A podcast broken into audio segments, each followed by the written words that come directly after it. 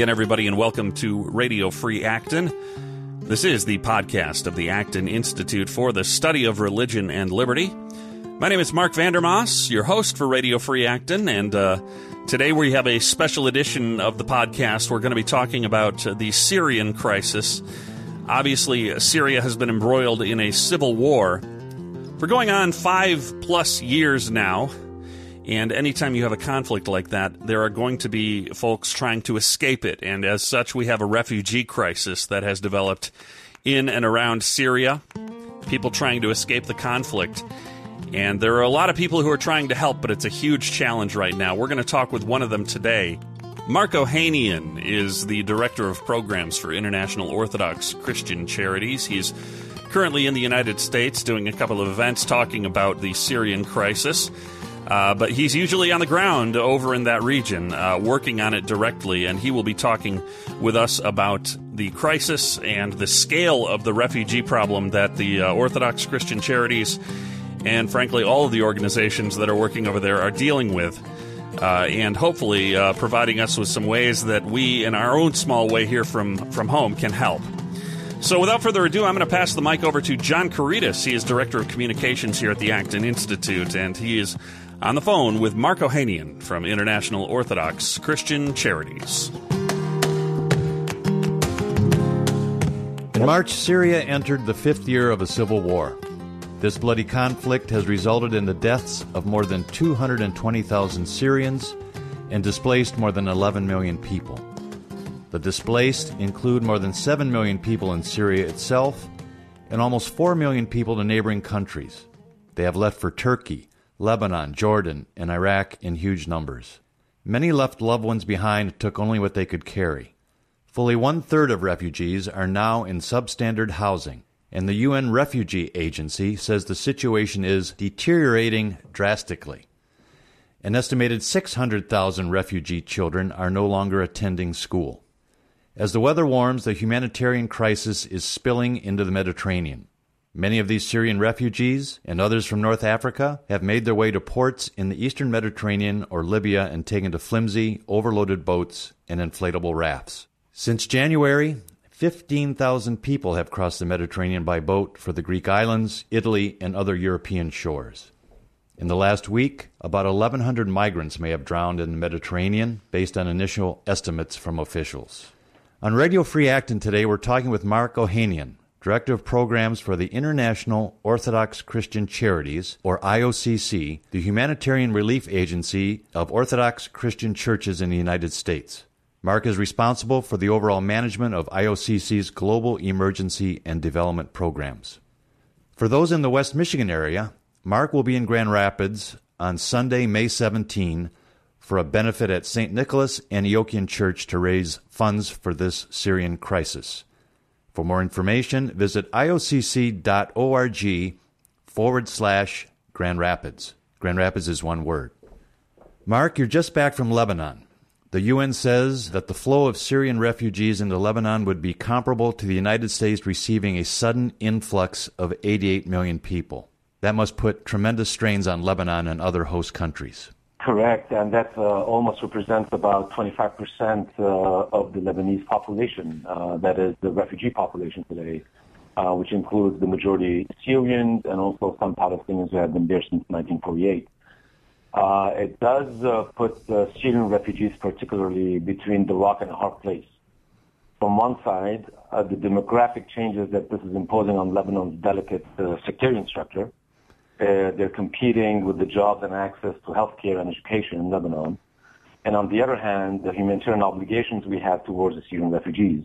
It's a very delicate balance for us to make as IOCC in trying to meet their needs from one side, but also not to ignore the host population, the Lebanese population's needs, which is also which are also impoverished in those rural communities. To give you one example, uh, John, um, some communities, some villages that are hosting uh, Syrian refugees the majority of that of the population in those communities are Syrian, uh, Syrians themselves right now. For example, if you take a village that has 10,000 or used to have 10,000 Lebanese, today they're hosting, in addition to the local population, they're hosting an additional 20 or 30,000 Syrians in those towns.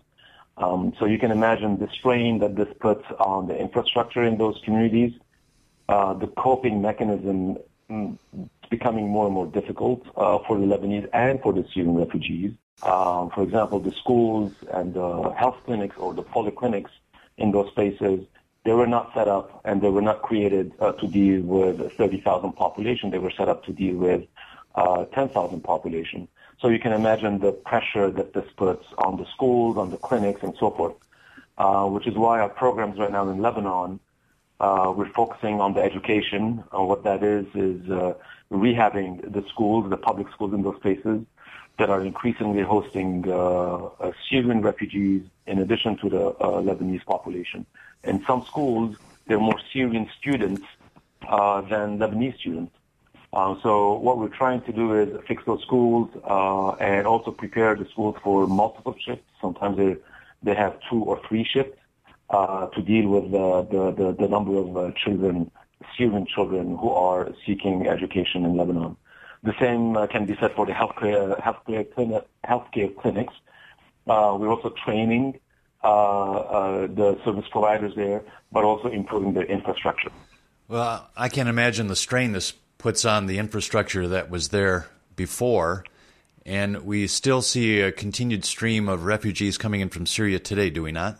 That's correct. That, that wave has not stopped. Uh, it has been the case since uh, early 2012. Uh, there's a, a, regular flow of refugees, not just to Lebanon, but to other countries. Of course, it goes through waves. Uh, recently, the Lebanese government has created, has put some sort of uh, restrictions, a lot of restrictions, I would say, on the Lebanese, uh, on, on the Syrian refugees to come to Lebanon. It's becoming more and more difficult for the refugees to cross the border into Lebanon, and the same is true for Jordan as well. And what's happening some of those refugees are just choosing to stay closer to the border on the Syrian side or going to other parts of, uh, of Syria and uh, and that in itself, some are in safe locations, some are not in so uh, safe locations. But that's a situation that uh, some regional countries, Lebanon and Jordan included, uh, and Turkey included, have chosen to do that to limit uh, the access of uh, Syrians into the country. But nonetheless, there continues to be a flow of refugees, either formally or informally. Talk a little bit about the living conditions that these refugees are in I was reading a report, I believe, it was, I believe it was on the IOCC site, which talked about 400,000 Syrian refugees in the Lebanon's Bekaa Valley living in vinyl tents. And this is in the middle of winter. Uh, what's the situation now? What kind of housing do these refugees have in general? It's, it's as you said, uh, they're tents, they're uh, plastic sheeting, uh, and those who are lucky are actually in skeleton buildings who are covered with plastic sheeting. They're a little bit more protected, but those who are in what uh, we call, or the Lebanese government uh, refers as tented settlements, they're not, they don't have official refugee status in Lebanon. Uh, they are bearing the brunt, especially during the past winter. Uh, the last two winters, in fact, they were one of the hard, hard, harshest winters in Lebanon and Syria. Um, so we had even cases of uh, children dying from the cold. Um, we, our staff we're working on multiple fronts in those tented settlements. So one of the programs that we do is what we call WASH, water and sanitation and uh, education and hygiene. And that's uh, providing uh, access to water, drinking water, and also water for the showers and, and the kitchens to use. Another activity that we do amongst many other activities is, is uh, we've established community kitchens. What that is is we have that going in uh, two places in Bekaa in north of Lebanon that provides hot meals to refugee and host populations. These are Syrian refugee women uh, partnering with local Lebanese women, preparing hot meals uh, for many of the refugees. That also takes into account the dietary needs of the children and the refugee population. Uh, so this is one of our flagship programs that we're uh, that we intend to expand in other parts of the country, especially where there are refugees. So we're talking about the most basic human needs uh, to keep these refugees healthy so that uh, at some point we hope they can return home. Yeah, that's, uh, that prospect is uh, every day that passes, the prospect of the refugees returning home is becoming dimmer and dimmer. Uh, and I think, and then we know this from our work in other parts of the world with, that, that, that, that had refugee cases, Bosnia as a case in point, Kosovo as a case in point, um, every day that passes, it's less likely the refugees will return because what, what happens is they start integrating in those uh, host societies. Right. Their children start going to school. Uh-huh. Uh, the head of household starts getting the job, and it's be, it becomes very difficult for them uh, after some years to return. And I think, unfortunately, that will be that's very likely that that would be the case for the Syrian refugees as well in Lebanon and Jordan and Turkey and other places. Um, that's why I think our program, and you're right, so our, our assistance right now is really emergency assistance and some early recovery assistance. We're not even, uh, or we haven't tackled yet the long-term needs of these refugees, such as job creation and for them to integrate in those societies, because as you would appreciate, it's a sensitive matter for host governments to allow for these refugees uh, to to to uh, to provide them the kind of support that would allow them to stay in those countries long term, because what's happening is they're competing with the jobs. There's high rate of unemployment in Lebanon as it is, so you can imagine with a high number, very high number of Syrian uh, refugees who are there, they're competing with local jobs, and that in itself is putting some strain um, on the local population. And in some cases, it's creating friction as well between uh, the, the, the, host population and the refugees. Uh, I'd like to shift the focus a little bit now and talk about IOCC. Um, you're one of the few relief agencies that are working inside Syria. Uh, you're partnering with the Greek Orthodox Patriarchate of Antioch and all the East. And you also, as you do in other countries, uh, act as a partner with large international organizations like USAID and the UN. Do you also assist or act as a conduit for other church relief groups and NGOs trying to get aid into Syria? How does that work? Yes, uh, we've been in uh, Syria since 2002, uh, so we've had long-term presence there. And as you mentioned, uh, John, our uh, strategic and key partner in Syria is the Greek Orthodox Patriarchate of Antioch. That's the Antiochian Orthodox Church uh, of Syria. and our presence with the with the with the church really spans or covers 11 governors out of the 14 governors in Syria. And that's a large territory, and that's where probably the majority of the Syrian population, of the 22 million uh, population, which is the number of Syrians in Syria before the conflict, um, and, as, and, then we have about 4 million as refugees, and that number is rising by the day. Uh, but we believe that those Syrians who are staying in Syria today around 70 to 75 percent of them are in the areas that IOCC has access to in those 11 governorates. The three areas that we do not have access, unfortunately, is uh, Raqqa, Deir ez-Zor, and Idlib provinces. Um, as far as our support, you're correct. Uh, we work with uh, a, a, number of supporters, inter- especially international ecumenical donors in Europe. Um, this is the Nor- it can be the Nor- Norwegian ch- church, uh, Danish church uh, from Holland and Sweden and so forth, and so forth uh, that support our work in Syria and also in the region. We're part of an alliance called ACT Alliance. This is an alliance of ecumenical organizations, global ecumenical organizations from North America, Europe, Africa, Middle East, and all, all over the world. It's an alliance of 150 or so organizations. So many of those alliance members do support our operations in Syria, for which we're very grateful. But I think more importantly, I would say um, one of the key support for us is those our supporters in the United States. Without that support, we wouldn't be in a situation today to provide this kind of assistance uh, to to to the Syrians and the host population. So far, since the start of the crisis, we help around uh, three million people uh, in the region, mostly inside Syria, and a lot of that is thanks to our supporters in the United States. Yeah, I was uh, interested in. Uh, IOCC has developed a cash for work program and for example, last year, uh, displaced Syrian women were knitting sweaters for children, which they were used, which the program was basically set up so these women could earn some money.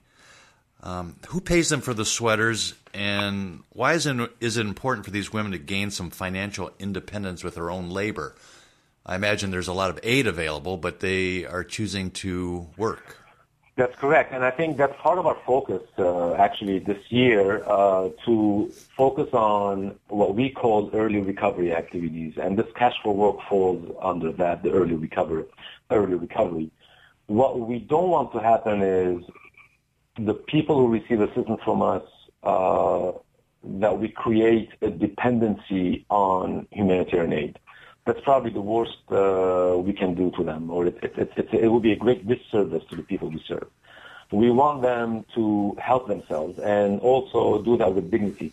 And this is why it's important for this kind of program, the Cash for Work program, uh, to support uh, those because uh, because they will generate their own income because they will feel proud of producing something. They're not just giving receiving handouts.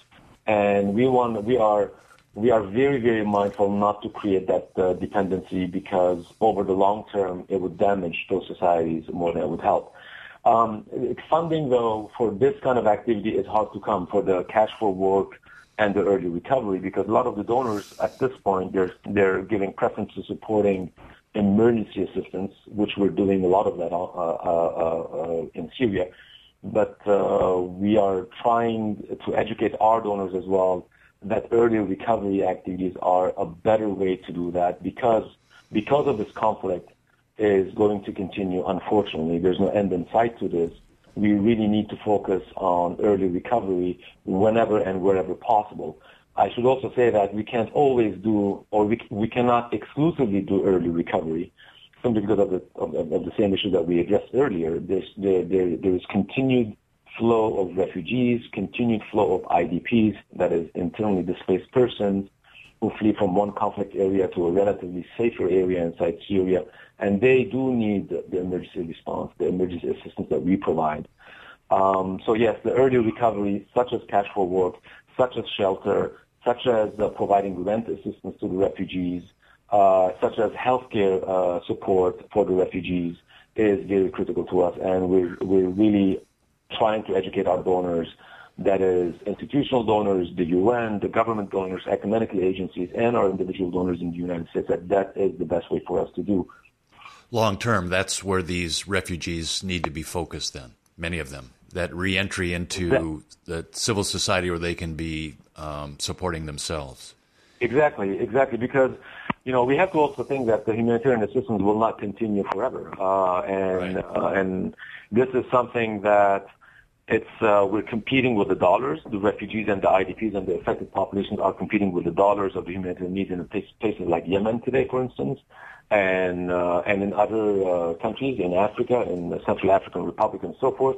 Uh, and if there's a major emergency one day, natural disaster and such, these monies will be diverted from Syria to other places. And I think we, we need to be very mindful for that of that and really start investing in this early recovery, like livelihood, what we also call livelihood type programming, uh, job creation programming. Let me wrap up now. Uh, could you talk about what your greatest concern is for the Syrian refugees today?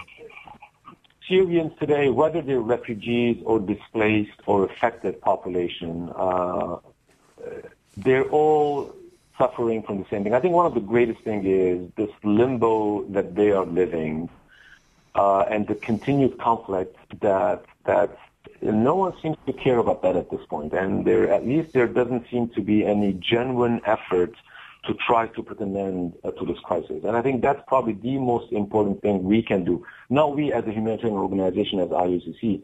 This is the job of countries and politicians to do, and be a little, a little more proactive about this. Uh, there's a sense of this conflict is going uh, now into uh, fifth year. It's largely unchecked. Uh, and and the flow of or, or, the needs that are arising by the day and and we haven't touched this issue, but uh, you may have heard of the cases where the recent flow of IDPs from Idlib uh, that came under attack yes, uh, yeah. from ISIS and similar extremist groups, or from Aleppo just about uh, a week ago, that uh, certain neighborhoods uh, were, were shelled, heavy, heavily shelled.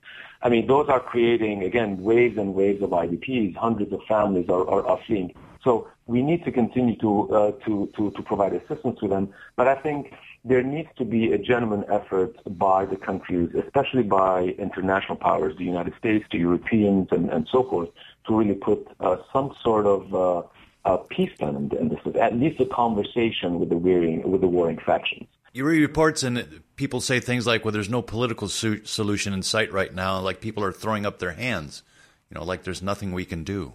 Well, there is, uh, but the question is, is, is, does that serve their geopolitical interests? And that's a question that the politicians will have to answer. Uh, yeah, of course there is a political uh, solution. There always is a political solution. But what kind of compromises are those countries able to make or willing to make? That's the key question, I think, at this point.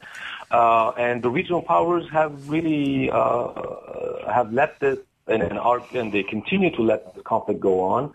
Some of them are directly or indirectly fueling it, uh, and uh, and we we stand watching all this and creating this this this unimaginable uh, needs, humanitarian needs, that frankly we at IOCC and all the UN agencies and the other organizations responding, um, we're not going to be, we're, we're, unable to meet all of these needs. This is where I think uh, it becomes uh, important and imperative for these countries to step up. And and it's not good enough to say there isn't a political solution. There is a political solution. It, the question is what kind of compromises we're willing to make. Because at the end of the day, the Syrian people do not deserve this. Not just the Syrians. The same can be is, is true for the Iraqi people, for the Lebanese and the Jordanians. it, it is it is there's no justification for this millions and millions of people who are in need today uh, for, for, for, for this conflict to go unchecked and unattended.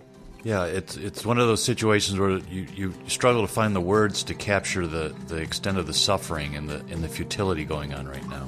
Yeah, thank you very much, Mark. Our prayers go with you. Thank you, John. I appreciate this uh, opportunity, and I look forward to seeing you in Grand Rapids. And that was Mark Ohanian of the International Orthodox Christian Charities, his organization working very hard right now to alleviate the suffering of Syrian refugees. Uh, John mentioned an event coming up here in Grand Rapids, Michigan at St. Nicholas Antiochian Church. Uh, that will be uh, featuring Mark Ohanian. He will be speaking there about the Syrian refugee crisis and the conflict that's causing it. Sunday, May 17th. if you need more information on that, where it's located, how to get there, iocc.org slash Grand Rapids. Uh, Grand Rapids, all one word, no space in between, as would normally occur. Also, if you are not able to make it to that event, if you're not local in the Grand Rapids area or already have plans, there are other ways you can help. One of the ways that you can help is just to head over to iocc.org, hit the Donate Now button, and uh, donate to the work that IOCC is doing right now in the region uh, of Syria and its surrounding areas. There's a donate now button right on the homepage, and you can designate your gift to go towards the Syrian refugee crisis. So the links one more time, iocc.org slash Grand Rapids. That's where you go if you want to see information about the May 17th event. And iocc.org is where you go if you just want to hit the donate now button and help out. Thanks once again to Mark Ohanian for taking the time uh, for this interview. Important information there. And uh, uh, thank you uh, to Mark, who is doing uh, just great work with IOCC. Thank you to John Couretas for taking the time to handle the interviewing duties today. And uh, of course, thank you to you for listening to Radio Free Acton, the podcast of the Acton Institute. We will be back in coming weeks with more editions of Radio Free Acton, so stay tuned, and we will see you next time on Radio Free Acton. Have a good day, everybody.